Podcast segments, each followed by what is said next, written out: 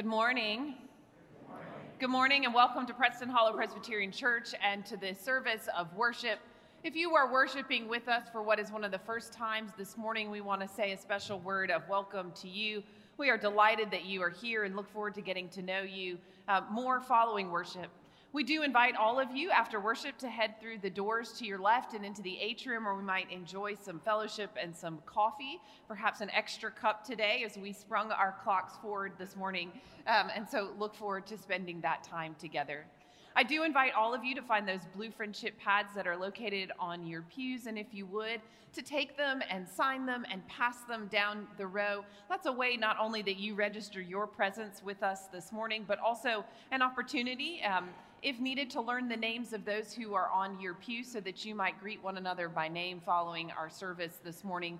So, if you would, sign the friendship pad, pass it down the row, and when it gets to the end of your row, pass it back so you can note the names of those who are on your pew.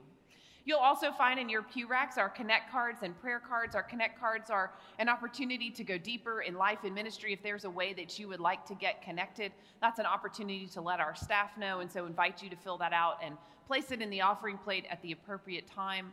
We also invite you to fill out the prayer cards if you have a joy or a concern in your life that you would like to make the pastoral staff aware of. It is our privilege to pray with you and for you and to walk with you on your journey of faith. And so invite you to fill that out and again to place it in the offering plate at the appropriate time in our worship. You will find on the back page of your worship bulletin um, many things that are happening during this Lenten season in the life and ministry of our church, and invite you to take that home and to read it carefully and find ways to, um, to plug in and to get involved, particularly in the holy season of Lent. Just a couple of things to highlight for you this morning. We are aware that you are aware um, of the heightened anxiety and awareness around the coronavirus. If you are on our email list, um, you received a word from Matthew this week about the ways that we are endeavoring to care for one another, not only in spirit, but also in body as a community of faith. And so, are making adjustments to our communion practices in this season, and also ask that in addition to washing your hands and using the Purell, which is all over the building, um, that you might greet one another perhaps um, instead of a handshake with, um, with a friendly elbow bump or with a warm smile. This is a community um, of great warmth and welcome, and so we will continue um, to be that community of faith just in, um, in different ways. So thank you for caring for one another that we might be the warm and welcoming community that we are. You will note with the stage extenders um, that today is uh, Masterworks 2020. And so um, tonight is a wonderful opportunity to gather for community and to worship God through the gifts of music, um, featuring, among other things, the world premiere of a newly commissioned oratorio um, from Gary Fry, How Can I Keep From Singing? There will be um, just incredible opportunities to hear God's gift of music this night. And so I invite you to read more about that and to plan to join us here in the sanctuary at 7 p.m. for that concert. This morning is our Epiphany Ministry Sunday, in which we are remembering and giving thanks to God for the ministry of Epiphany, which here at PHPC, which provides enrichment-based programs for adults with special needs here in our congregation. We are grateful for their participation in worship this morning. Um, and also, you will note that they have written some of the bulletin liturgy. And so, just grateful for their witness, for your presence in worship, and for all you do in the life of our community. In fact, if you are a volunteer with our Epiphany Ministry, would you stand this morning that we might recognize and thank you for all you do?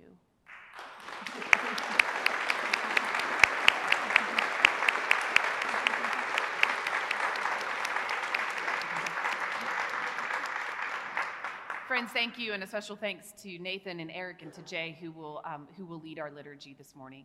Friends, this is the day that the Lord is still making. Let us rejoice and be glad in it. Let us worship Holy God this day.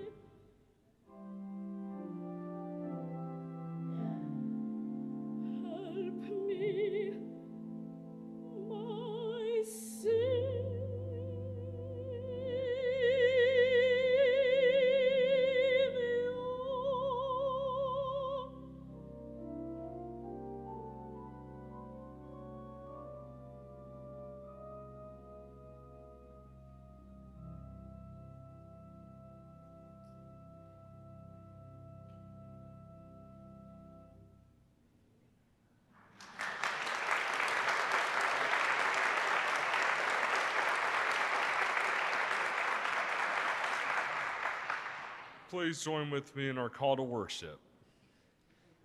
God calls us to give generously to others as God has given to us.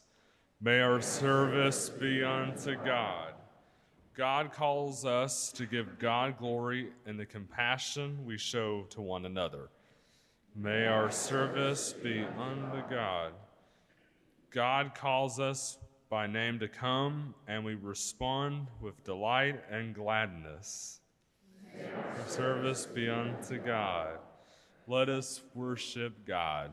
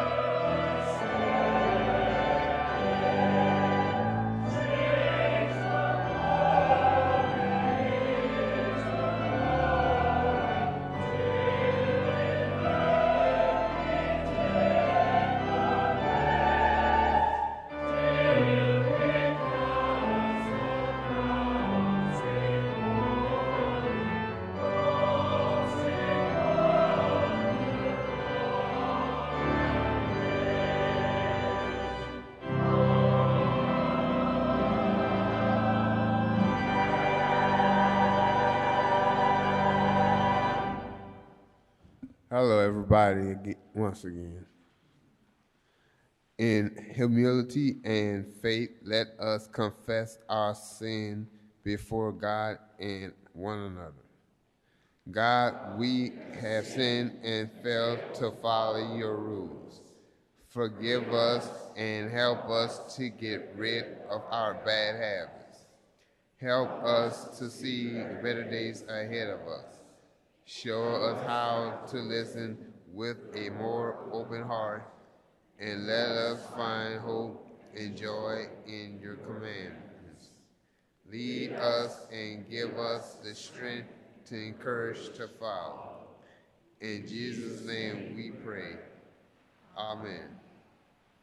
Friends, hear and believe the good news of the gospel. We are saved by grace through faith. In Jesus Christ we are forgiven. Thanks be to God. Amen.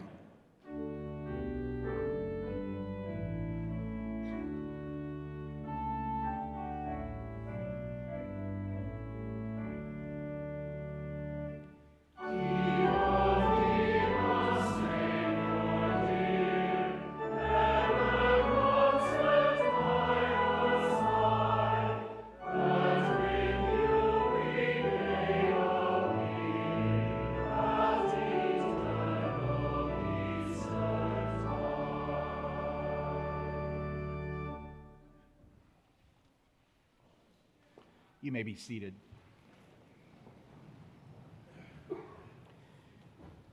As we prepare to hear God's word, let us unite our hearts and minds together in prayer. Let us pray.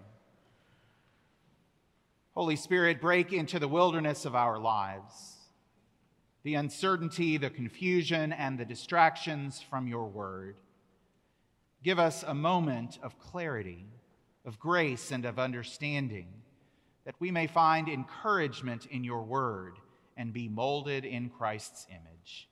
In Jesus' name we pray. Amen.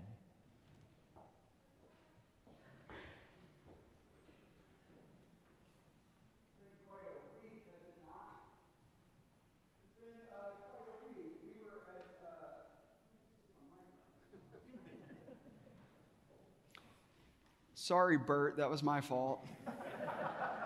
Every once in a while, I do that. It's been quite a week, hasn't it? We uh, were at the youth musical Frozen Junior on Friday night, and uh, I was overwhelmed with how many people, when I said, How's the week been? they just sort of gave the sigh. Oh. You know, uh, folks who um, have been retired for a number of years now and who are reliant on the market for their livelihood, oh, it's been a week. Uh, there's a guy here at the church, he's in medical sales. He said this has been one of the craziest weeks of his entire life, trying to figure out what uh, equipment goes where. Oh. There were uh, some finance folks, and they said this week has been crazier than even some of the weeks they had in 2008. It's just been intense. We had teachers in our community say, I don't know, but we're just anxious. We don't know what to do. We don't know uh, if it's going to come and if it's going to come to our classroom. It's just been, oh. Oh, it's been one of those weeks. And even with it being one of those weeks, I'm so glad that you've chosen to be here today. Because uh, we are reminded of the frailty of our lives, we're reminded of the frailty of our world, and we have gathered this day. I pray to remember that we are held in God's eternal arms each and every day of our lives. And I pray through worship this morning that you will come to know that promise renewed for you this day. I pray that uh, today you will feel the presence and the peace of Christ as we all walk these uh, days into the unknown together. If you're uh, just joining us this morning for one of the first times, you need to know that we're in the season of Lent. And in the church, that's the church's way of saying we are in the 40 days and 40 nights leading up to Easter. As a community, this Lenten season, we are uh, exploring Jesus' final week on earth, what we call in the church uh, Holy Week.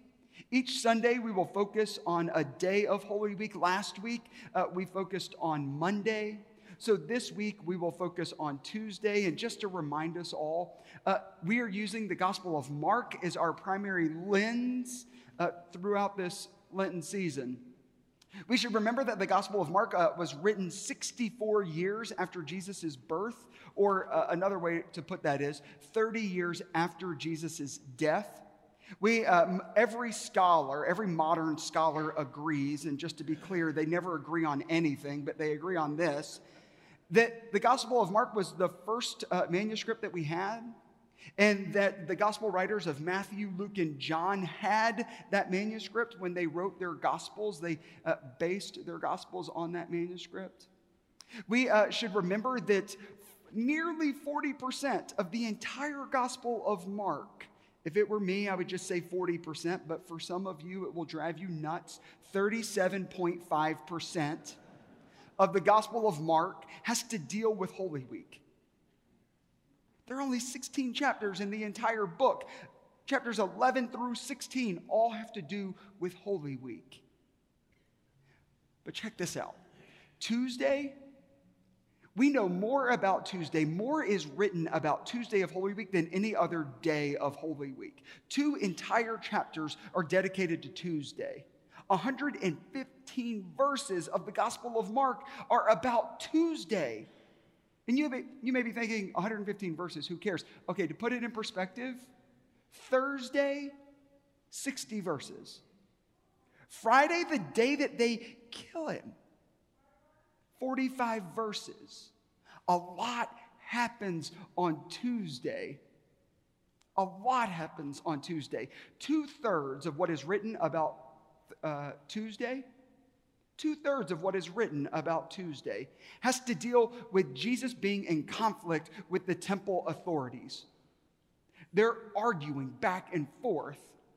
The other third has to deal with Jesus saying that he's going to be the Son of Man and also telling them that the temple will be destroyed. 115 verses on Tuesday alone. Two thirds of those verses are Jesus in conflict with the temple authorities. We have to remember this was uh, the Passover festival. 250,000 people have come into Jerusalem. They're in the temple, it is packed. The temple is huge. And Jesus spends almost all of his Tuesday arguing when I read Tuesday, I have this image in my brain. The church I served uh, in Atlanta before I came here, every January, I would lead a trip uh, from our church to Cuba. We had a 25 year mission partnership in Cuba. I will never forget uh, the first time I went to Cuba. Uh, there is a square right uh, just beside the Capitol building, right there in Havana. And I will never forget walking through that square, and there are about 100 people or so, predominantly men, and they are yelling at one another. I mean, screaming at one another uh, to the point where I thought a fight was going to break out. And so I went to our guide and I said, Why are they yelling at one another? And she said, Oh, they're they're debating. And I said, Are they debating politics? And she said, Oh, no, no, no, no. Something much more important than that. I said, Oh, are they debating uh, the food uh, shortage in Cuba? And she said, Oh, no, no, no. Something much more important than that. And I said, Are they uh, debating religion? And she said, Oh my gosh, no. They are debating something so important, maybe the most important thing to every Cuban. And I said, What is that? And she said, Oh, they're debating baseball. I said, they're yelling at one another about baseball. Why? She said, they're arguing about who the best player is right now. And I said, they're arguing about who the best baseball player is right now? She said, yes. And then the other ones are arguing about whether or not the best baseball player right now even pales in comparison to the greatest baseball player in Cuba. And I said to her, Have any of them ever played baseball themselves? And she said, No, probably not. And I said, But they're yelling at one another to the verge of screaming? And she said, Yeah. I said, They feel so passionately about something that they've never played. And she said, Yeah. I think that's uh, the temple in Jerusalem. There are religious leaders arguing to the point of screaming at one another over something I'm not sure they actually ever played. Let me say it a different way. I think the religious leaders are in a theological debate intended to stay in their head so that that debate never got into their lives so they didn't live that faith out. And Jesus gets caught in the middle of it on Tuesday. But in order to understand Tuesday, we have to go back to Monday. because Jesus does something on his way to the temple on Monday that helps us interpret what happens on Tuesday. It's the reason that there's a fig tree right here, and you've been wondering the whole time. And some of you are like, How did I miss that? That's been there the whole time. It's been here the whole time.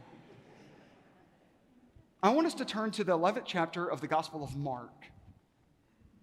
And these three passages, there are three sections of scripture that I'm going to read, I believe interpret themselves. The reformers say uh, scripture has to interpret scripture. Marcus Borg, the New Testament scholar, says that there's a pattern in the Gospel of Mark of three sections always being paired together so that they can interpret themselves. Listen to what happens.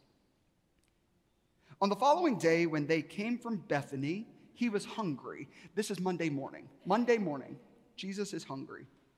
And seeing in the distance a fig tree in leaf, he went to see whether perhaps he would find anything on it. And when he came to it, he found nothing but leaves, for it was not the season for figs.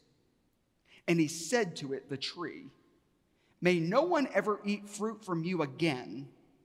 And his disciples heard it.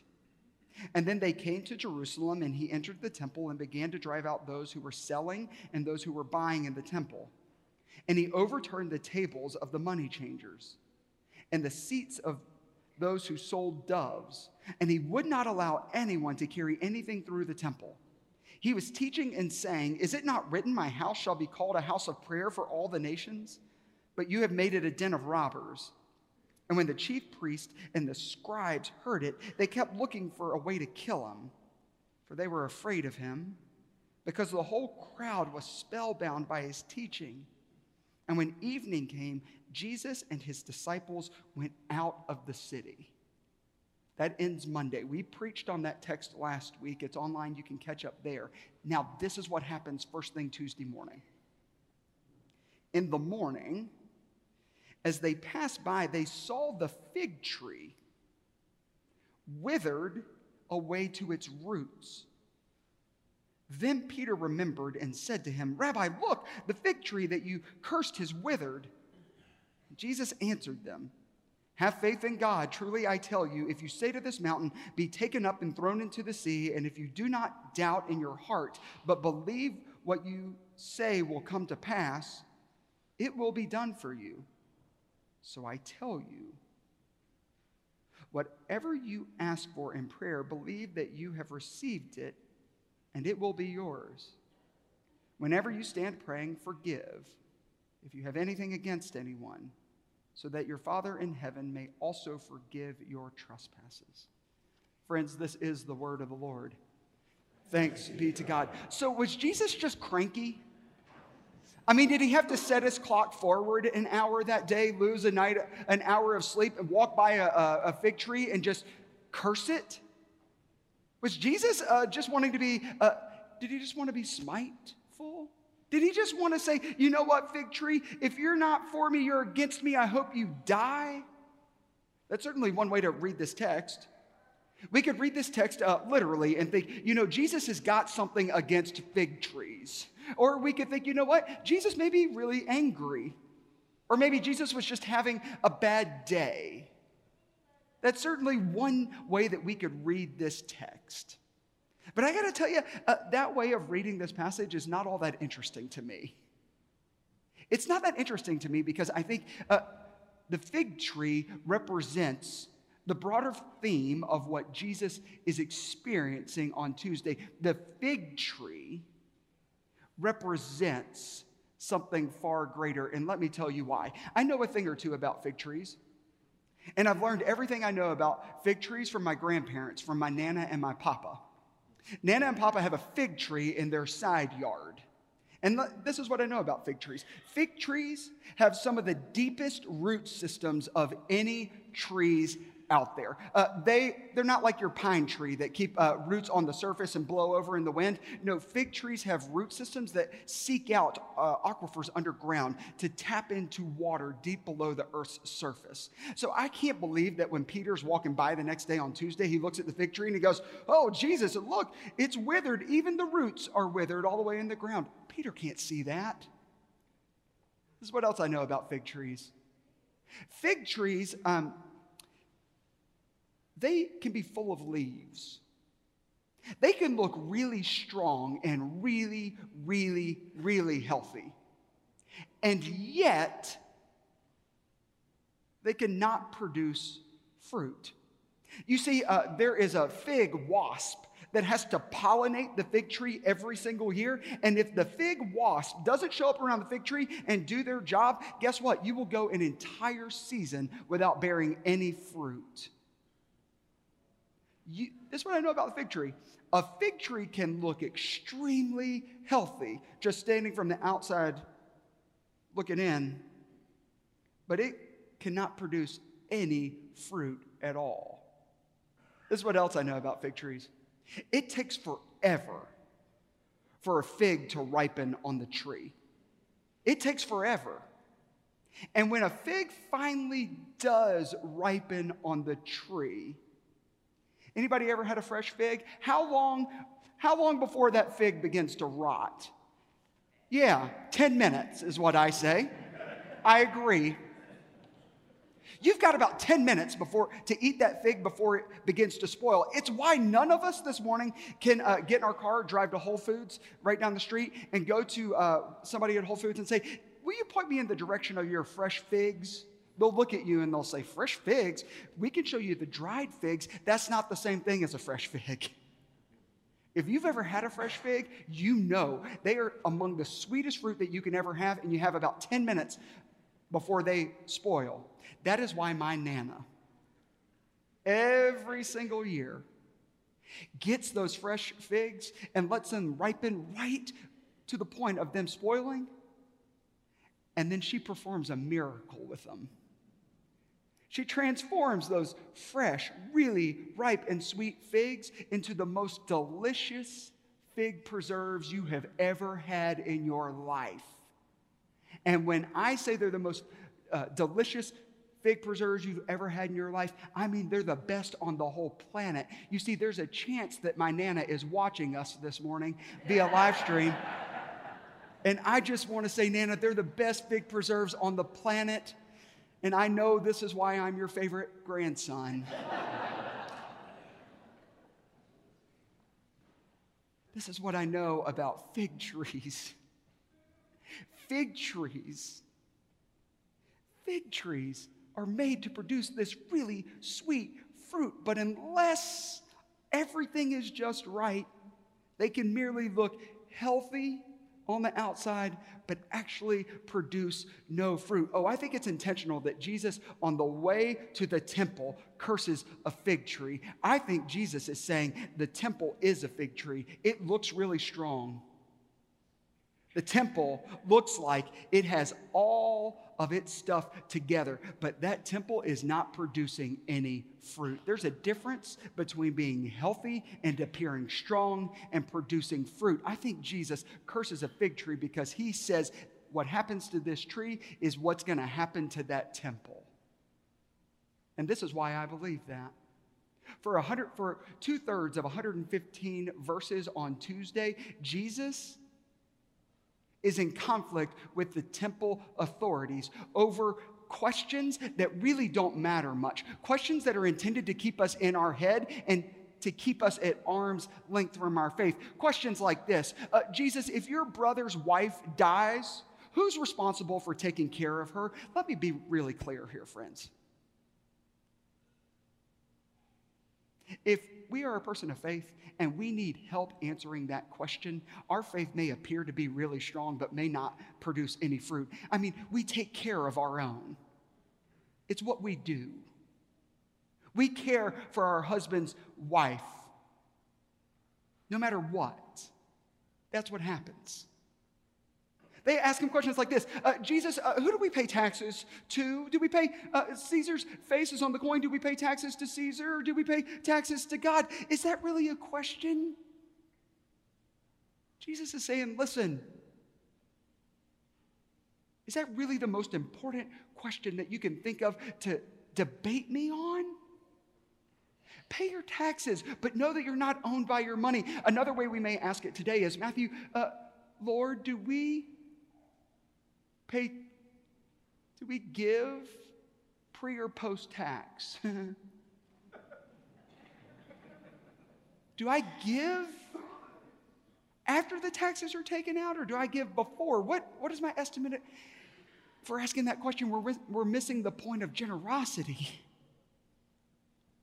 They're asking Jesus questions to keep their faith at arm's length. Oh, I think that everything looks really healthy and really strong in their mind, and yet they're not producing fruit. I think Jesus is inviting them to consider how does your faith take on flesh? How's it fruitful in the world? The reason I uh, say that is because at the end of the day on Tuesday, someone says to G- Jesus, Jesus, what is the greatest commandment? And Jesus says, You are to love the Lord your God with all your heart, with all your mind, with all your soul, and with all your strength. Which I interpret as everything you do is fulfilling the greatest commandment. And you may be saying, yeah, Matthew, but what does that look like in the world? I mean, when you say produce fruit, what does that mean? Sarah Ruffner works one out of every five weekends. She's a physician assistant over at Medical City in their cardiothoracic surgery group. Don't ask me to spell any of those words, by the way. And one Sunday, she comes home, and I said, Sweetie, how was, uh, how was work today? And she said, uh, We had the most interesting case this weekend. And I said, Oh, really? Tell me about it. She said, um, We have a, a, a woman who is pregnant. She's 24 weeks pregnant. And they've discovered uh, that her child has a heart defect. And I said, Well, what do you do? And she said, It was a really fascinating case. Uh, we had a surgeon uh, fly down, and the woman came in, and I said, For what? And she said, Listen, she said, they opened the woman we put her under. They opened the woman, they went in, and the surgeon fixed the heart defect on that baby and put the baby back in the mother's womb. They sewed the mother up. And that woman's going to give birth naturally in 16 weeks. Isn't that a really interesting case? I was like, oh my God, did you hear what you just said, Sarah? She said, Yeah, we flew a surgeon down. They opened the. And I said, No! Do you hear what you just said? That is the most holy thing I've ever heard in my entire life. You're telling me there is a surgeon who fixed a child and that child will be born naturally into this world. Do you not see the holiness of that whole moment? I was weeping.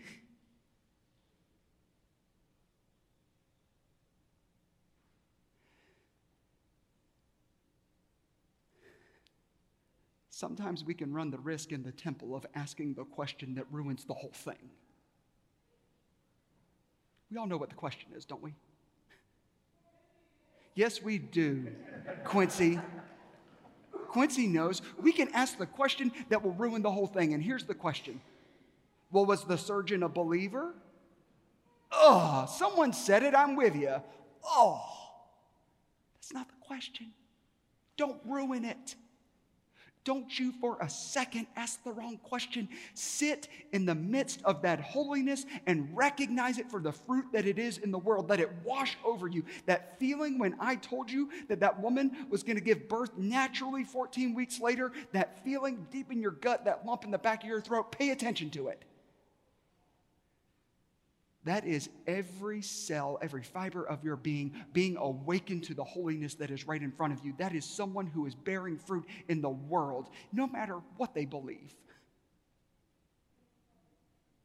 And then Jesus says, uh, this, the second part of the greatest commandment is this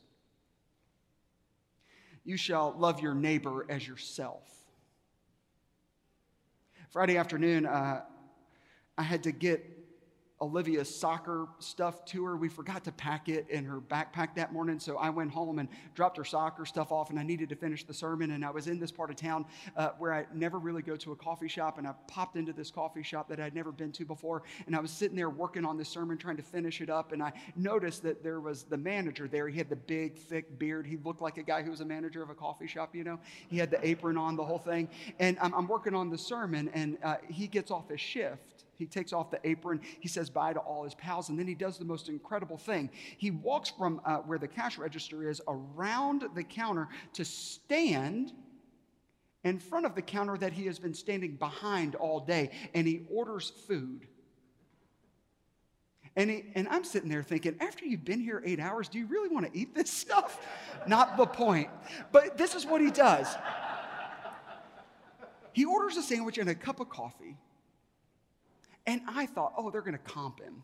Now he digs in, pulls out his wallet, and then a homeless guy walks in. Homeless guy doesn't know that he's the manager of this coffee shop. He just walked in, looks like he's been on the street for a couple weeks, and he walks up to this guy and he goes, "Hey man, uh, I, I've been living on the streets. Uh, will you, will you buy me a sandwich?" And I think, oh, he's going to say to his friends, hey, uh, we got all this food in the back that's going to expire. Let's just bring that food out to this guy and we'll comp it. We'll just give him all the food. I guess that's what I would have done. That's not what this guy does. He looks at the homeless guy and he goes, Yeah, I'll buy you a sandwich, man. And he reaches in the same cooler that he has just gotten his own sandwich out of, picks out the exact same sandwich, and he says, Does this look good? And the homeless guy goes, That looks great. He puts it on the counter, and this guy goes back into his back pocket, pulls out the exact same wallet that he has just paid the coffee shop that has paid him for working. He grabs another $10 bill and he hands it to the cash register. Oh, wait for it. These two men take their sandwiches and they go sit at the same table and they eat them together forever. God, I love you guys. They eat them together forever. Oh, we can ruin it. Oh, we can ruin it. We can ask all the questions of the temple. Does he believe every word of the Apostles' Creed to be true? Oh, don't ruin it. Oh, don't ruin it. Don't ruin it. Don't ruin it.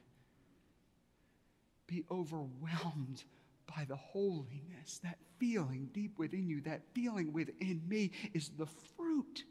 It's the fruit in the world. So the question of Tuesday is um, does I know I know it looks strong.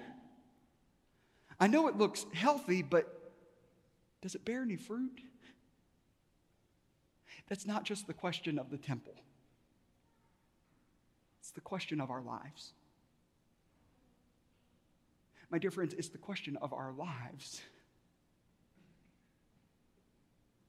Does your life reflect that of a life that seeks to bear fruit in the world? Does your life reflect a life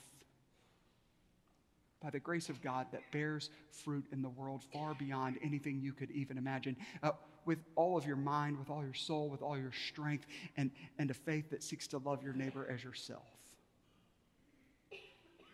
That's the invitation to Tuesday. And let me just say, I think that's the invitation to the entire gospel. For all of the prophets and all of the scriptures are summed up that way. May we be a people that seek to bear fruit in the, in the world. Will you pray with me? God, thank you for the gift of your spirit that bears fruit through us in ways that we are aware and ways that we aren't.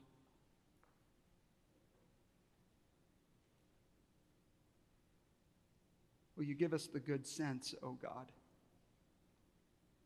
that when we are encountered by you, that we will pause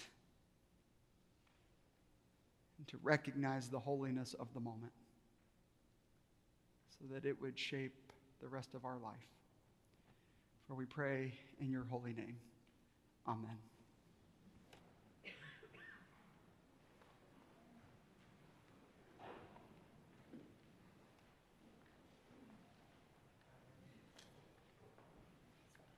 Please rise and join me in the affirmation of faith. We, we believe God, Christ,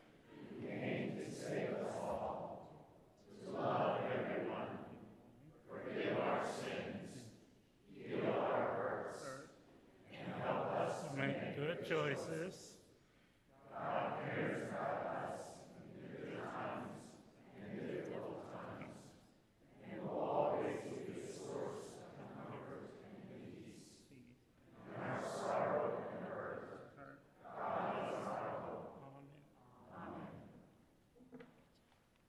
You may be seated.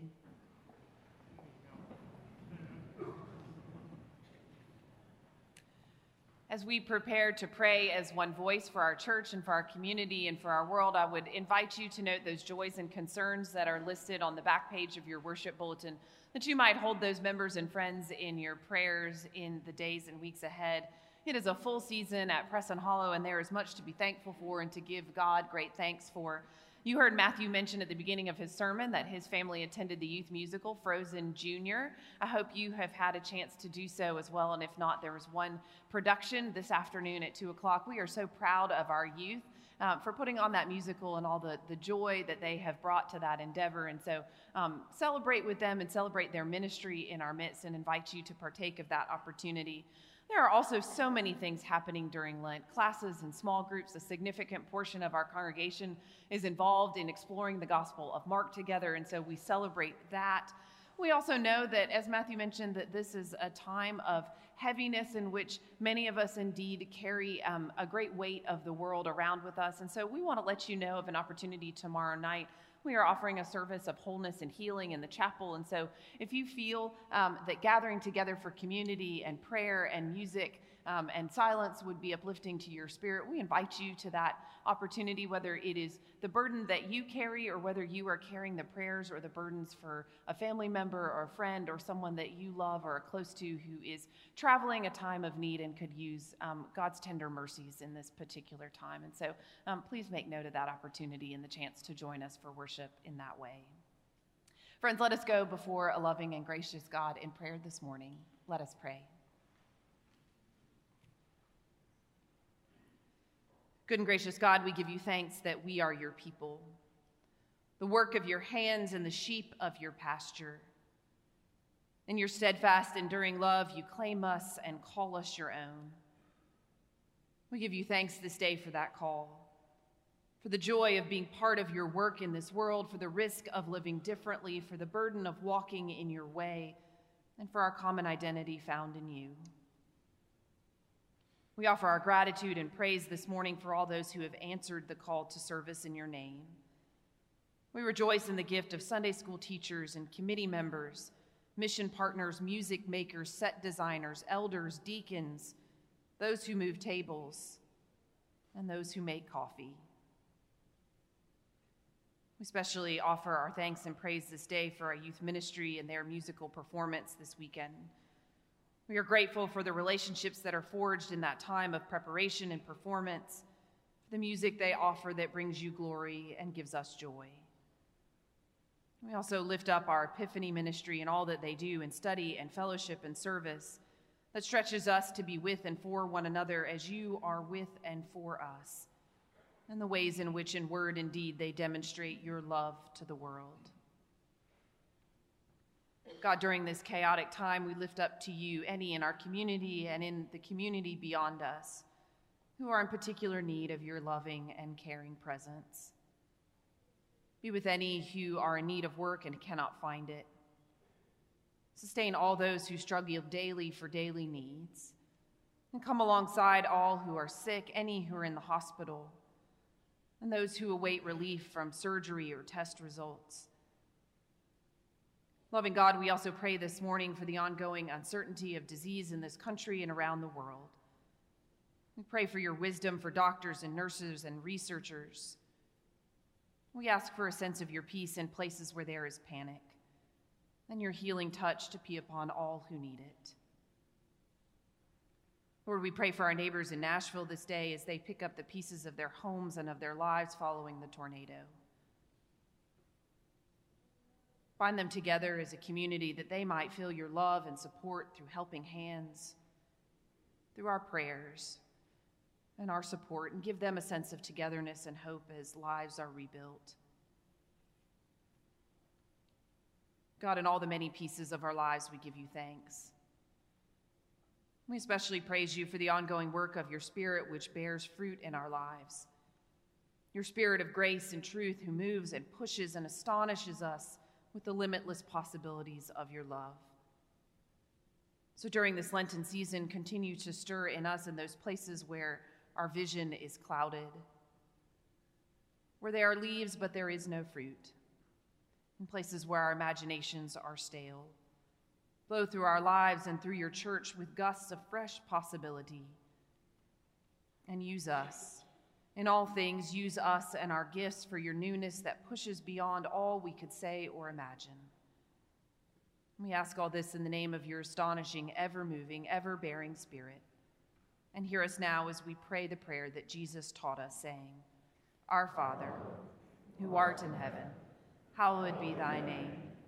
Thy kingdom come, thy will be done, on earth as it is in heaven. Give us this day our daily bread and forgive us our debts, as we forgive our debtors. And lead us not into temptation, but deliver us from evil. For thine is the kingdom, and the power, and the glory forever. Amen.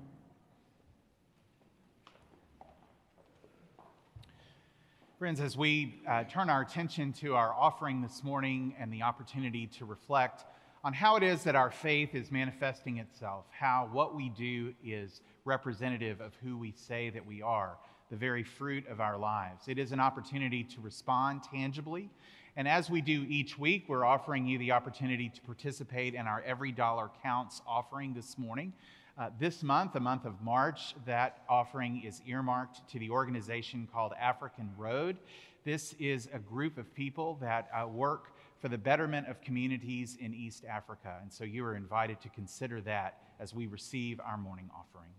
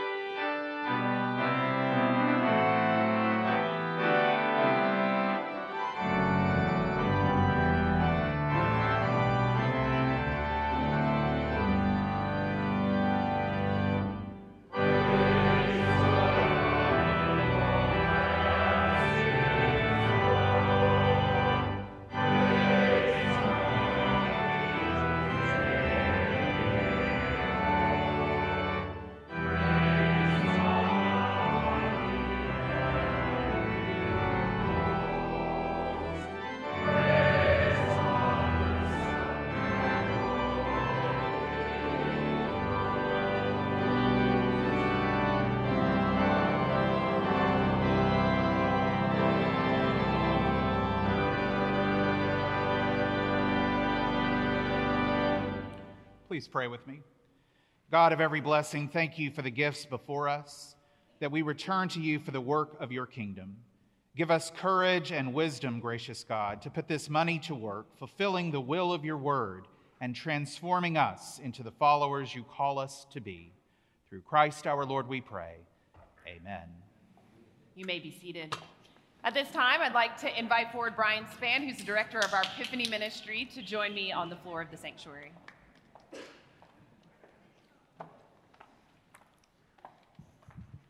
This year, as a part of their service activities, Epiphany Ministry engaged in making stoplight bags for our friends and neighbors who are experiencing homelessness. And so I've invited Brian this morning to tell us a little bit about that project. Brian, would you share what is a stoplight bag? So, a stoplight bag is a, really an opportunity for you to share uh, your faith in Christ with others in our community that are experiencing homelessness. So inside the bag are uh, essential items that um, individuals experiencing homelessness use on a daily basis. So it just provides an opportunity for you as a church to um, share your faith, share the love that Christ has given us to those that are experiencing um, homelessness. Awesome. So I think toothbrush, some snacks, uh-huh. some hand sanitizing wipes, socks, um, some socks, warm socks, a note of love and care. Now, Brian, tell me, why did you all choose stoplight bags as your project? Well, one of the greatest gifts of our Epiphany participants is a heart for those in need. Um, every week we pray for the individuals that are um, sick in our church. We pray for our church but we also pray for those um, that don't have the things that we have. Um, that isn't always a prayer that we pray for is the homeless around our church. Well, and I think you guys saw a particular need um, for yes. these as our um, donations closet became um, slim on mm-hmm. resources mm-hmm. and supplies. Yes. Say a word about that. Yes, so we our food pantry ran out of stoplight bags, and our participants wanted to um, fill that back up and provide those opportunities for, for faith to be shared. So, how are these going to get to our neighbors? Well, that is where the church um, is involved. Um, we are inviting you and asking you to please take a bag, put it in your car, and when you see someone at a stoplight who is homeless, um, unroll the window um, and be brave about that and share the bag, but then also share a word of encouragement, um, offer to pray for the individual. Um, there is a homeless woman that lives nearby uh, who is pregnant, and so um, she would greatly appreciate the opportunity to uh, receive a bag, um, but also to for you to share um, with her as well. So. Awesome wonderful opportunities to call someone by name, to look someone in the yes. eye, um, and to meet someone's very real and physical needs yes. in a tangible way. Brian, we're so grateful um, to your leadership in that effort for making these mm-hmm. bags mm-hmm. and um, look forward to filling up our food pantry in that way, but also looking forward for you all um, to share God's love with, um, with neighbors in need. So invite you following worship today yes. Um, to greet our Epiphany participants and also to pick up a bag. We are, as part of our worship today, going to bless the bags before they go out mm-hmm. into our friends and neighbors. And so I'd ask Matthew and Mark to come down and to join us here on the sanctuary floor. And if I could say a word. Um, yes, sir. Preston Hollow, y'all have been an amazing um, congregation to lift and support our ministry. Uh, we would not be here without the support of our church. And so we just want to lift that praise up to God for each one of you. So. Awesome. Yes. Thank you. We are going to invite you all to extend a hand of blessing as we pray that our hands um, would be laid on top of these bags and that they would um, be blessed by God's grace and God's presence. So let us extend our hands to the bags that are here on the communion table and let us pray together. God of love, you are the giver of all that is good and gracious. As we hold out our hands, remind us to be open to your presence in our lives. We are each invited to receive the gifts you've offered us gifts of joy, gifts of community, and gifts of hope. With these hands, you have enabled us to do great things for your glory, to be kind to one another, and to give of ourselves even when we feel like we do not have much to give. And as we hold open our hands on these stoplight bags, may you bind us together in your love and grace. May the people that receive these gifts be blessed with confidence that they are loved and claimed by you.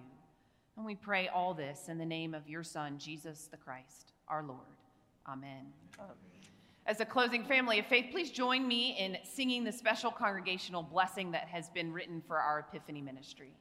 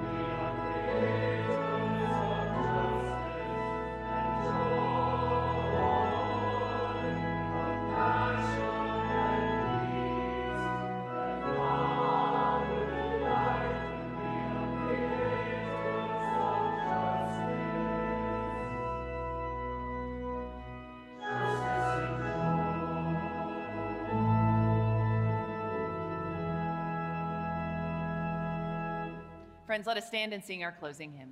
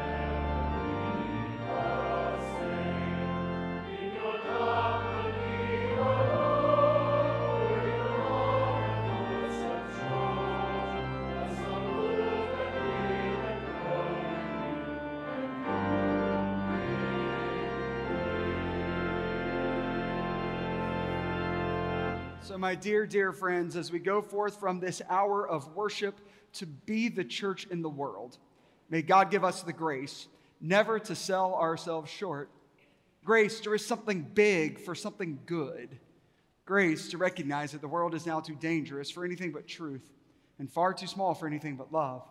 So, may God take our minds and think through them. And may God take our lips and speak through them. And may God take our hearts, each and every one of them and set them on fire. And may the grace of our Lord Jesus Christ, the love of God, and the fellowship of the Holy Spirit be with us all and guide us in our many, many, many, many, many different ways this day and all of our days. May it be so. Amen.